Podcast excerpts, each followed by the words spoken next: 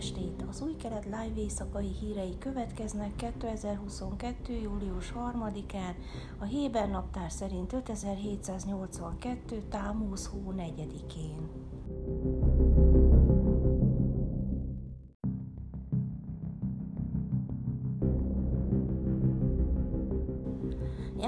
Lapid, aki a múlt héten lépett hivatalba, mint Izrael ideiglenes miniszterelnöke, vasárnap tartott első kormányülésén azt mondta, Izraelnek fel kell lépnie Irán, a Hamas és a Hezbollah fenyegetései ellen. Az irániak, a Hamász és a Hezbollah nem várnak. Minden fronton, minden pillanatban fel kell lépnünk ellenük, és pontosan ezt fogjuk tenni, mondta a miniszterelnök, megemlítve, hogy az izraeli hadsereg szombaton elfogott három fegyvertelen Hezbollah drónt, amelyek megkíséreltek kárt okozni az izraeli infrastruktúrában, az ország kizárólagos gazdasági jövezetét körülölelő vizeken, hozzátéve, hogy a libanoni terrorszervezet tovább halad a terror útján, rontva Libanon lehetőségeit egy megállapodás elérésére a tengeri határról. Izrael továbbra is megvédi magát, polgárait és tulajdonát, mondta Lapid. A miniszterelnök továbbá hangsúlyozta a minisztereknek, hogy a folyamatos biztonsági fenyegetések fényében úgy kívánja irányítani az ideiglenes kormányt, mintha nem lennének választások vagy politikai kampány. A válság az oktatási rendszerben nem várhat. A kórházi költségvetés tervezését nem lehet elodázni, és az izraeliek megérdemelnek egy folyamatosan működő kormányt, mondta Lapid.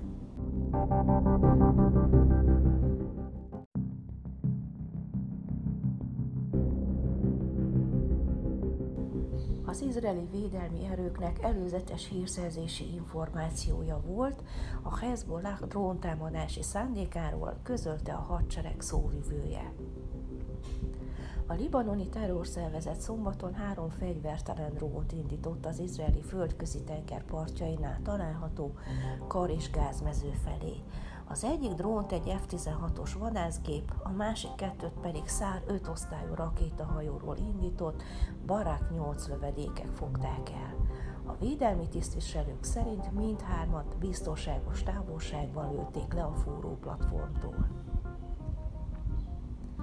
Rán Kohav katonai szóvivő vasárnap reggel azt nyilatkozta a Kán közrádiónak, hogy a terrorcsoport vezetője Hassan Nasrallah azt hitte, hogy meglephet minket de készen állunk arra, hogy megvédjük Izrael vagyonát, a korai figyelmeztető rendszereink, valamint a hírszerzés, a haditengerészet és a légierő tekintetében, mondta Koháv.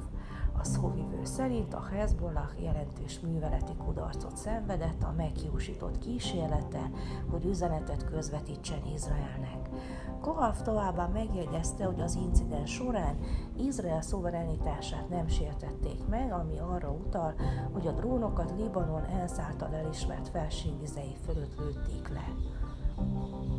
Az izraeli hadsereg és a Hezbollah is azt mondta, a drónok nem voltak felfegyverezve és megfigyelési célokra használták őket, illetve annak bizonyítására, hogy a terrorcsoport képes megközelíteni a fúrót. A Hezbollah szerint a küldetés sikeresen teljesítették, és az üzenetet közvetítették.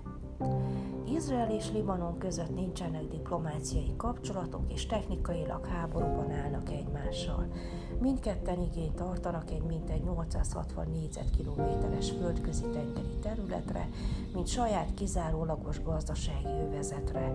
Izrael kitart amellett, hogy a kar és fúró platform az ENSZ által elismert kizárólagos gazdasági övezetének része, Beirut azonban ragaszkodik ahhoz, hogy vitatott területen található.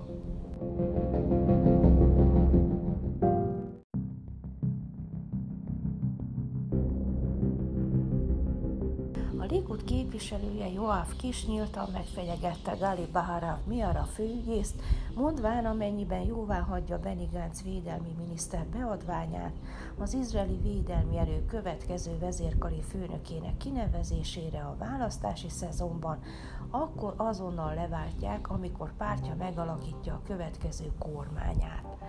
Egy ilyen lépés közvetlen hatással lenne a személyére és a státuszára, közölte kis közleményében. Gánc egy jogi szakvélemény nyújtott be Baharav Miarának, amely szerint indokolt a kinevezés az ügyvívő kormány idején, ami ugyan szokatlan lépésnek számítana, de jogilag, amennyiben bizonyította az ország kiemelten veszélyeztetett státuszát, elfogadható indokként kezelhető, akár választási kampány idején is.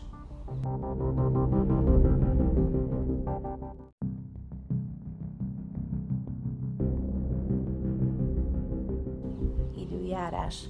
Hétfőn napos idő várható Jeruzsálemben, Tel Avivban és Asdodban 31, Hajfán 30, még Ejláton 39 fokra lehet számítani.